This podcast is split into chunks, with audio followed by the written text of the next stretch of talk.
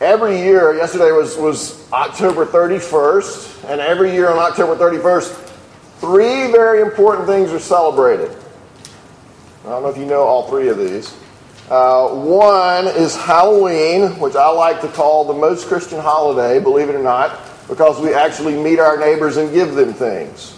And so we, we actually practice our Christianity and demonstrate grace. Uh, it's also the day, October 31st, is the day that Roy and Donna Kendrick were married. Now, you may not know who they are. They're an older couple that live in Troy, Alabama. They were married on October 31st, 1964 and they're my parents, so I find it very important that this is their anniversary, or yesterday was. Uh, the third thing that uh, we remember that happened on October 31st uh, was the day in 1517 when Martin Luther nailed the 95 Theses to the Church of the Door in Wittenberg, Germany. Uh, these were 95 statements that expressed Luther's distress uh, with certain things that were going on in the Catholic Church of his day. Uh, and some say that Luther, in doing this, was proclaiming independence from the Catholic Church. He didn't really see it that way. Uh, he felt that the church itself has strayed from dependence on God and strayed from dependence on God's Word, and he was trying to call the church back to dependence on the Word of God because he felt they had drifted away from God and from His Word. Now, we're Presbyterian and we're part of this Reformed tradition, so we're proud of guys like John Calvin and Martin Luther and the things they did and the way they tried to call the church back to the Bible. but the reality is, is that we ourselves need calling back to the Bible at times as well and calling back to God. Because the tendency that we find in our own hearts is a tendency to drift to drift away from God. We still, even as believers, carry around in us these remnants of our sinful nature. We still have those times when we don't really want Him to rule over us, when we would really rather be free to do our own thing. And we begin to drift away. And so, what I want to ask this morning is as we look at this text, what are some warning signs that I'm beginning to drift? What are some warning signs that I am beginning to drift? What does that look like? So, if you look with me, uh, 1 Samuel chapter 8, we're going to read the entire chapter.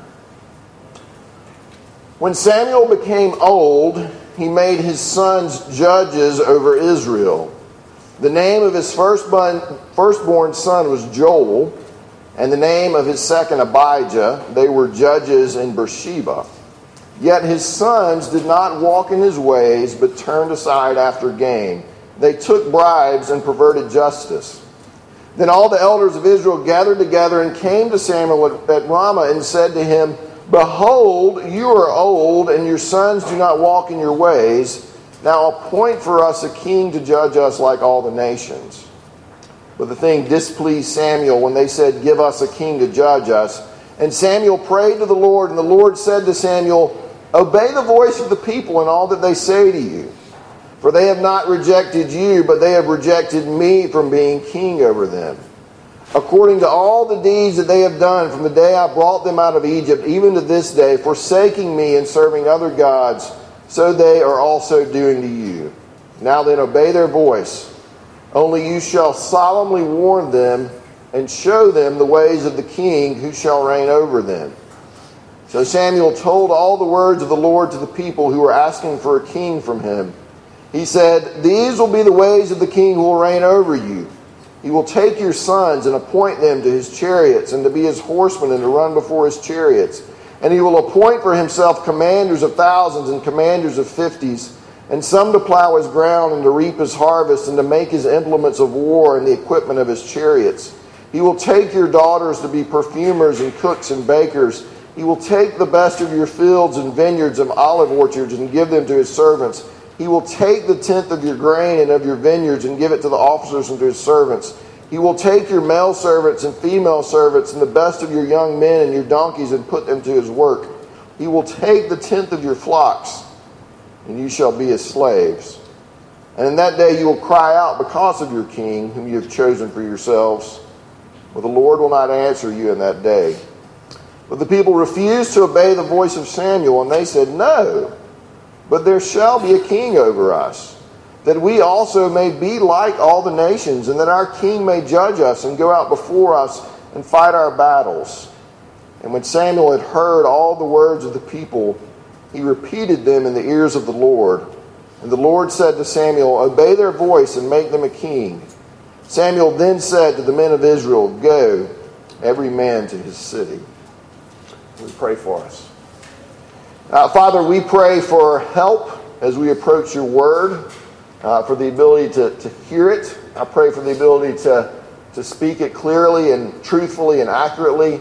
Uh, God, we pray by your Holy Spirit that you would come and, and work in our hearts and create in us great faith in your word and in your Son. And we pray it in his name. Amen. So, our question it really is this morning what does it look like when I start to drift? What are some things that if I see these in my life, I ought to be aware of these things and, and take action to deal with them? There's three things I want us to see, three warning indicators that might pop up on our spiritual dashboard. Uh, number one is I stop seeking after God. I stop seeking after God. Number two, I become dissatisfied with my identity as a child of God. And number three, I turn toward God's substitutes. So we'll start with the first one. I, I stop seeking God. Now let's, let's, look, let's think about what's going on here. This is after chapter 7. If you remember in chapter 7, the people of God have repented for their sins and they've returned to the Lord again. And now a few years go by and we find that Samuel is old. His sons haven't walked in his ways. They've, they've turned aside from following God. And so the elders of Israel come to Samuel and they say, Look, man, you're old and your sons are corrupt. We want a king like all the other nations have. Now, let's stop there just for a second. Do you notice what's missing in terms of the elders of the people of Israel? There's no prayer. There's no prayer. There's no asking Samuel to pray. There's no crying out to God to see what God thinks they might ought to do in this situation. Instead, they simply confront Samuel with their minds already made up and they say, Look, look, man, this is what needs to happen. We need a king like the other nations. They don't cry out to God, they simply size up the situation and come to Samuel and tell him to take care of it. They've already figured out what needs to happen. They don't need any input. They, they, they, see what they need. They just need Samuel to fix it for them. And so I to suggest that one of the things that, that indicates that we're beginning to drift away from God is when we're faced with difficult situations, when we're under stress, when things aren't going well, and we're trying to figure out what to do, and we don't consult God at all. Like he's just absent from our game plan. We figure out what needs to be done, and, and we go and try to make it happen. When the church isn't thriving, or our business isn't thriving, or our marriage isn't thriving, or our children aren't thriving, we can come up with these lists of things. Well, I, I need to do this, and we need to do this, and we need to work on this. But very often, nowhere to be found on that list are search the Word of God, examine my own life, Ask for, for godly counsel from wise people. Pray, seek the face of God. Um, I've, I've, quoted from Paul Miller before, and I don't have this quote exactly right, but he says something to the effect of When I don't pray, I'm quietly confident that time, treasure, and talent is all that I really need to succeed in life, to fix the situation. I'm, I'm competent.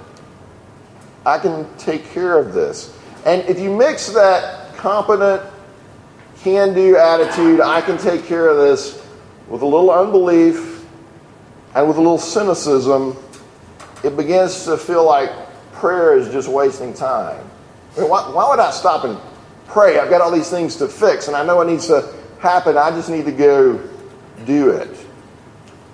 Uh, and you know that not crying out to God in these times of difficulty, that doesn't just happen out of the blue. It doesn't just start in the middle of the crisis. It started somewhere further back when I found myself too busy to pray. Too busy working, too busy playing, too busy performing, too busy on social media, too busy to make use of the means of grace in my life. They just kind of became this optional add-on in my life that, that I don't think that I really need.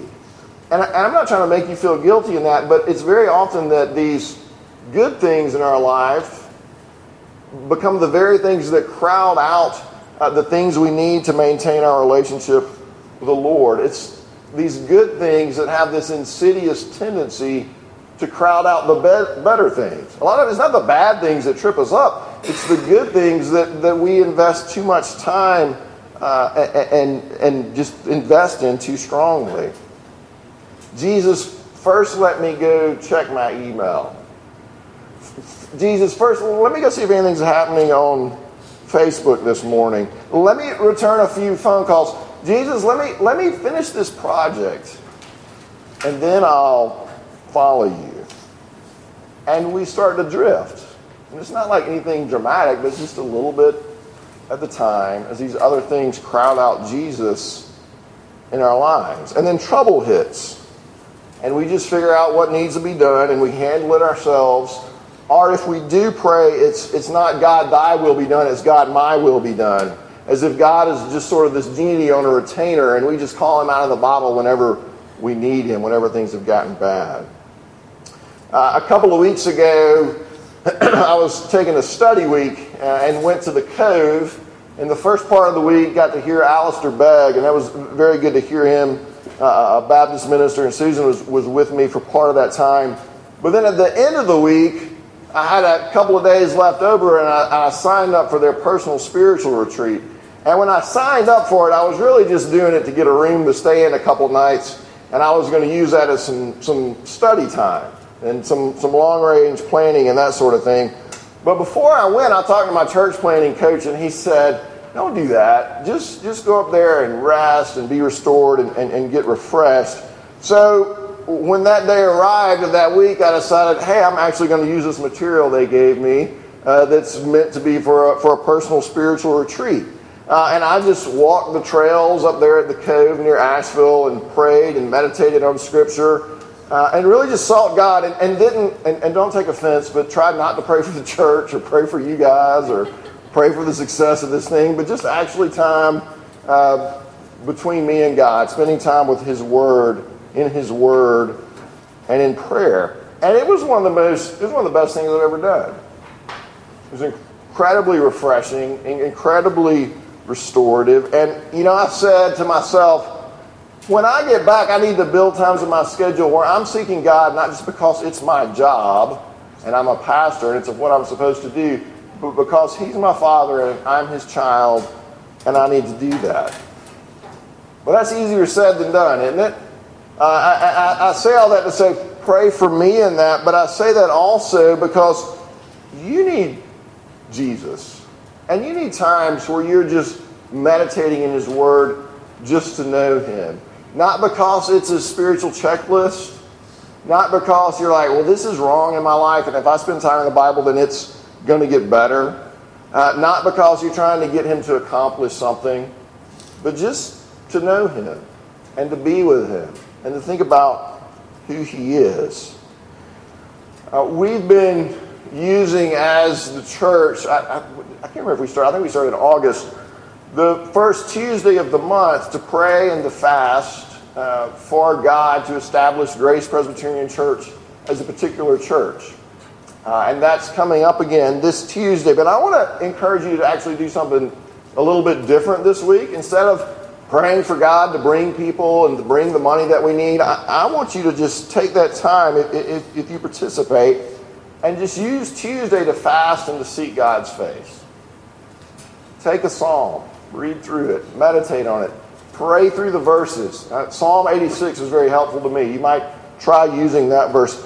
Ask God as you're fasting, say, God, I want you to help me to know you. I'm not trying to get anything out of you. I just want to know you better. And I'm, I'm pretty sure that if we become a church full of people who are simply seeking to know God, then everything else is going to take care of itself. So I don't feel like we're wasting a day if we don't pray, God, bring more people on Tuesday. But if we simply, as a congregation, seek his face. But to get back on track, um, beware of those signs that you don't have those times in your life when you're seeking God. That, that, that, that, you, that you're beginning to drift, that, that your prayer life has become uh, anemic, that you're trying to handle things without turning to God. If you're demanding things of God without really asking, well, hey, God, what do you want in this situation? Those are warning lights that you're beginning to drift. So, secondly, here, the second warning light that comes on when we're starting to drift is that we begin to become dissatisfied with our identity as God's children. We begin to become dissatisfied with our identity as God's children. Uh, the fact that I'm God's child, that I'm redeemed by Him, it's just not doing it for me. Uh, you can see the Israelites losing sight of what they have and who they've been called to be in their cry, We want a king. We want a king like the other nations so that we can be like the other nations. We want to be like everybody else so that we can have a good life. But, but guys, God is your king. That's not good enough. We want to be like those other nations. We want to be like them. The, the people of Israel, the Old Testament people of Israel, were God's people. I mean, just let that wash over you for a second. They were called out among all the nations to be God's treasured possession.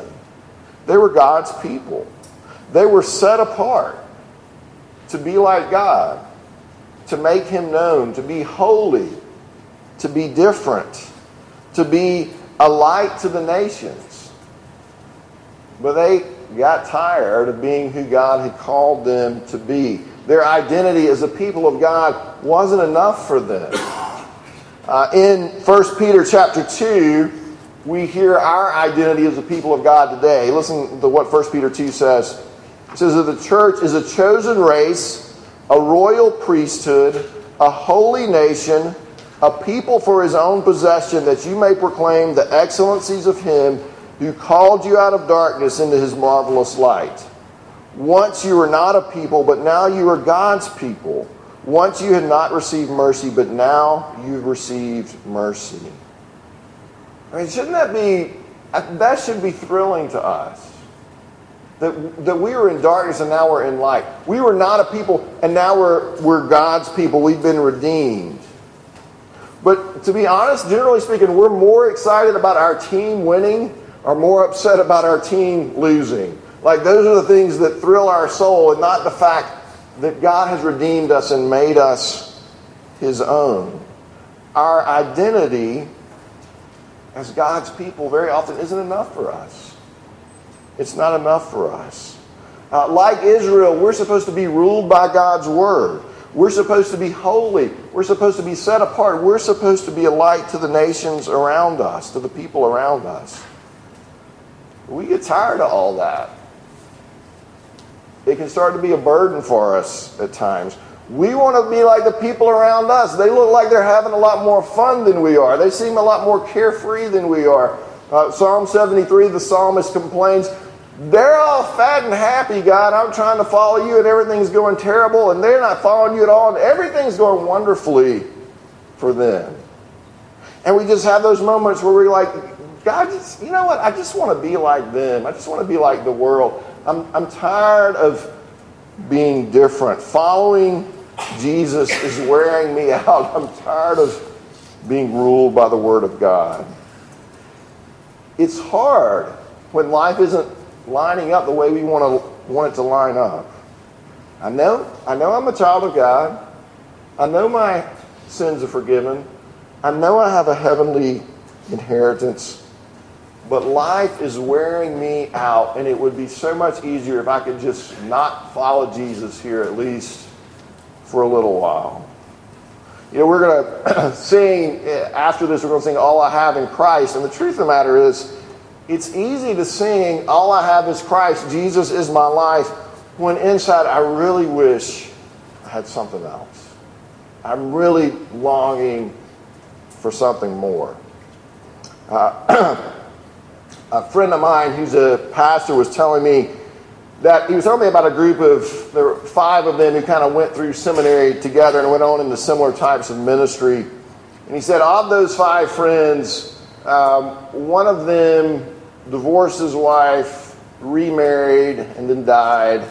Um, another one had multiple affairs, eventually repented uh, and restored, but is no longer in the ministry. another one is kind of left the conservative evangelical world to, to, to a very liberal part uh, of the church. And the fourth one, it was something equally bad that had happened. And he was kind of the only one who had remained theologically orthodox.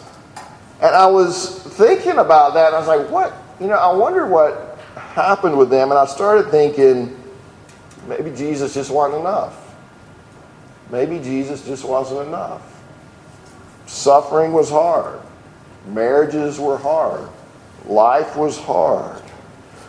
Being different from the surrounding culture is hard.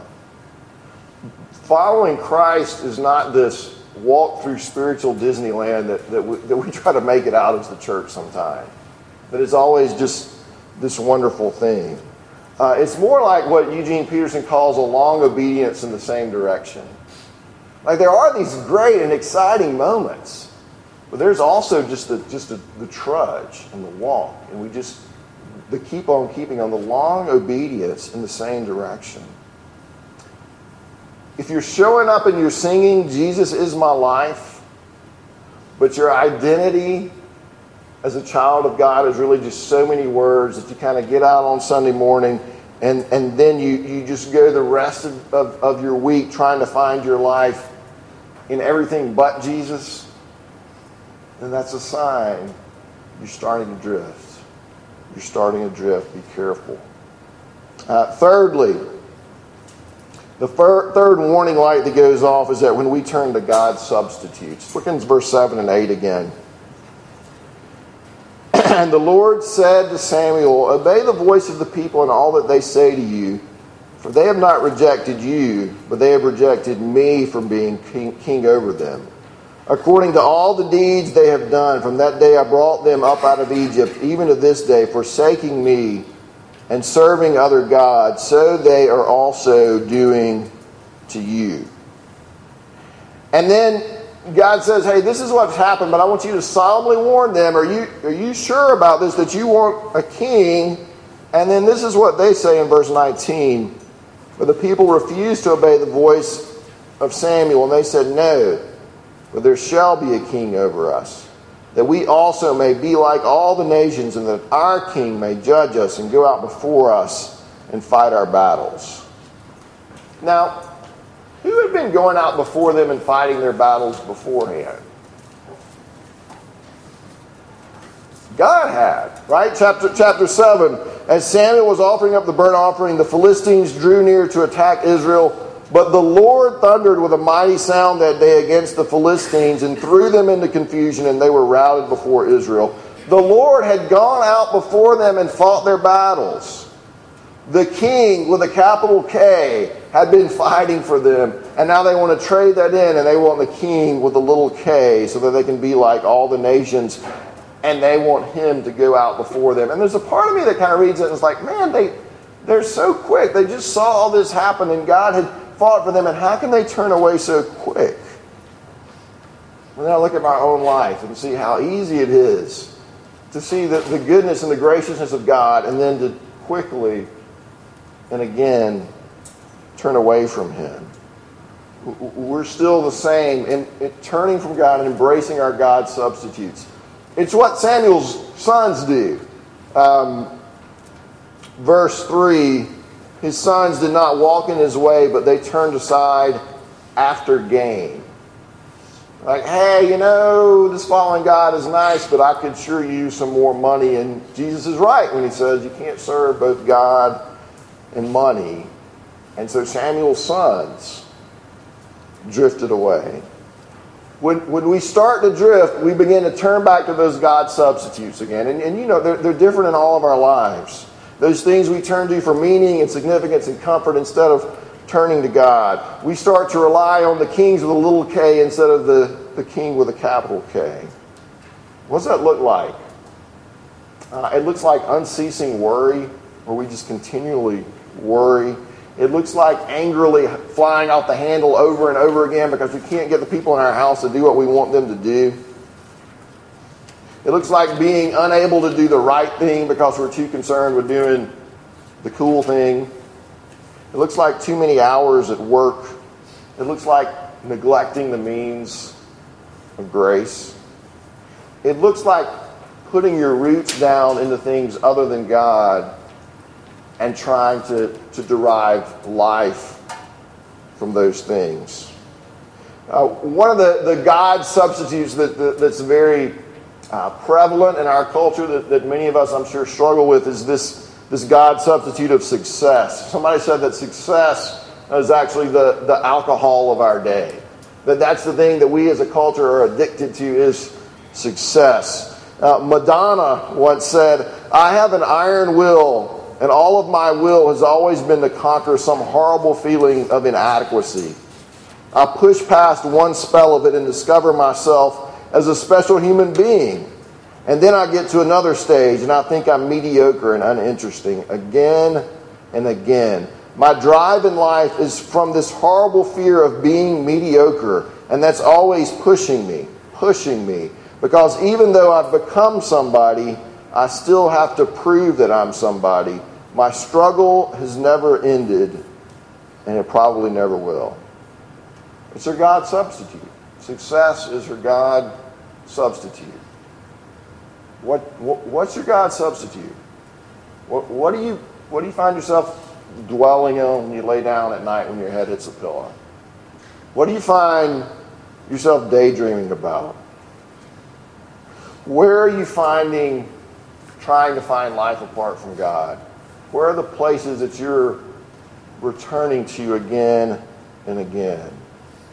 Uh, we need to know our hearts because our idols, our substitute gods, can be very tricky.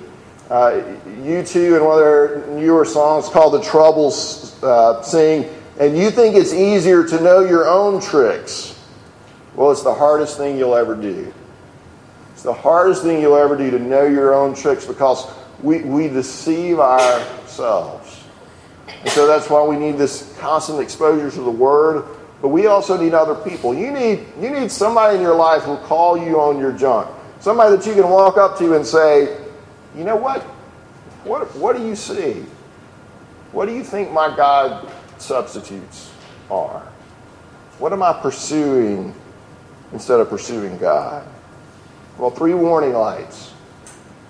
We slowly quit seeking God we become dissatisfied with our identity as God's children. It's just not enough for us.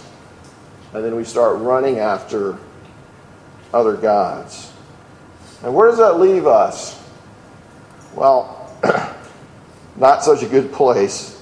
Uh, I'm going to read all this again, but in verses 10 through 17, this is the warning that Samuel gives the people. He says, These will be the ways, in verse 11, of the king who will reign over you. He will take your sons and appoint them to his chariots. Verse 13, he will take your daughters to be perfumers and cooks and bakers. He will take the best of your fields. Verse 15, he will take the tenth of your grain and of your vineyards. Verse 16, he will take your male servants and the female servants. Verse 17, he will take the tenth of your flocks, and you shall be his slaves. Do you, do you hear the word that's repeated over and over and over? the king will take, he will take, he will take, he will take. Our God substitutes always take more than they give. When we, when we serve kings with a little k instead of serving the king, eventually those kings enslave us. These things we run after thinking, that's where I'm going to find freedom. They actually enslave us instead. Again, what are those? What are those for you? What are those for you? Another way we can find those in our lives. Look at your calendar, right? if you can't find any spot in your calendar where you can just prop your feet up and watch Netflix for two hours and nobody's going to say anything to you about that, um, you may just have a lot of children in diapers, or, um, there's, there's a good chance that something else has captured you. That you're serving some God substitute. And that God substitute that you're serving won't let you rest. And that's why you can't rest. He won't let you rest. He's making demands of you, making demands of your time. That's not the God of the Bible, y'all. The God of the Bible actually commands you, commands me to rest. To rest. Well, where do we go? Um, the text is, is not a very hopeful text. All right? The, the, the people of God ignore the warning. They say, We want a king. God says, This is what he's going to be like. So we want him anyway. And so God gives them a king. What's the good news? The good news is if you go back and you read through the Old Testament, God is not completely against kings. He's concerned, though, with what the king will be like. He's concerned that, that he be the one to appoint him in his time and of his choosing and of his place, not when he is demanded, not when the people are demanding one.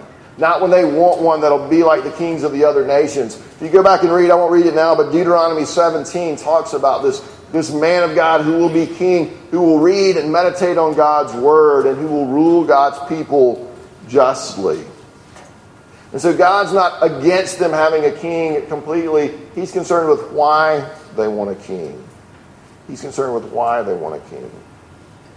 In any event, they get a king, and we'll read more about him next week, and other kings will follow. Some will be closer to this ideal king of, of Deuteronomy 17 than others. Some will be godly, some will be ungodly. But through all of them, you're left longing. As you read the Old Testament, none of these kings can really get the job done, even the best ones. And so you're left longing for a better king. And that better king shows up in the pages of the New Testament. Uh, listen to the Gospel of Luke as we're getting, we can start talking about Christmas, right? Because we're done with Halloween. That's how it works. Um, Luke 1, verse 30. And the angel said to her, Do not be afraid, Mary, for you have found favor with God, and behold, you will conceive in your womb and bear a son, and you shall call his name Jesus. He will be great and will be called the Son of the Most High. And the Lord God will give to him the throne of his father David, and he will reign over the house of Jacob forever, and of his kingdom there shall be no end. What type of king is Jesus? For while we were still weak at the right time, Christ died for the ungodly. For one will scarcely die for a righteous person, though perhaps for a good person one would dare even to die. But God shows his love for us in that while we were still sinners, Christ died for us. What kind of king is Jesus? Philippians 2 Have this mind among yourselves, which is yours in Christ Jesus, who, though he was in the form of God, did not count equality with God a thing to be grasped, but emptied himself by taking the form of a servant, being born in the likeness of men, and being found in human form, he humbled himself by becoming obedient to the point of death, even death on a cross. Therefore, God has highly exalted him and bestowed on him the name that is above every name, so that the name of Jesus every knee should bow in heaven and on earth and under the earth and every tongue confess that Jesus Christ is Lord to the glory of God the Father. That's the king we need. That's the king we need. A king who comes to give and not to take. A king who comes to free and not to enslave. That's the king we need to know. That's the king we're made to know. That's the king we're made to worship. That's the king who loves you. Do you know that King? You know that King? Let me pray for us. Uh, Lord God, um, I pray that we would be wary of those ways that we tend to drift, and wary of those ways that we uh, become dissatisfied with our identity as your children, and start looking again to our God substitutes, and can't find the time to seek your face. God, would you uh, even today show us what great a King, what great a Savior we have in Jesus, one who has come to seek us and to save us. And would you help us to know this King and love this King and to rejoice in this King? We ask it in His name. Amen.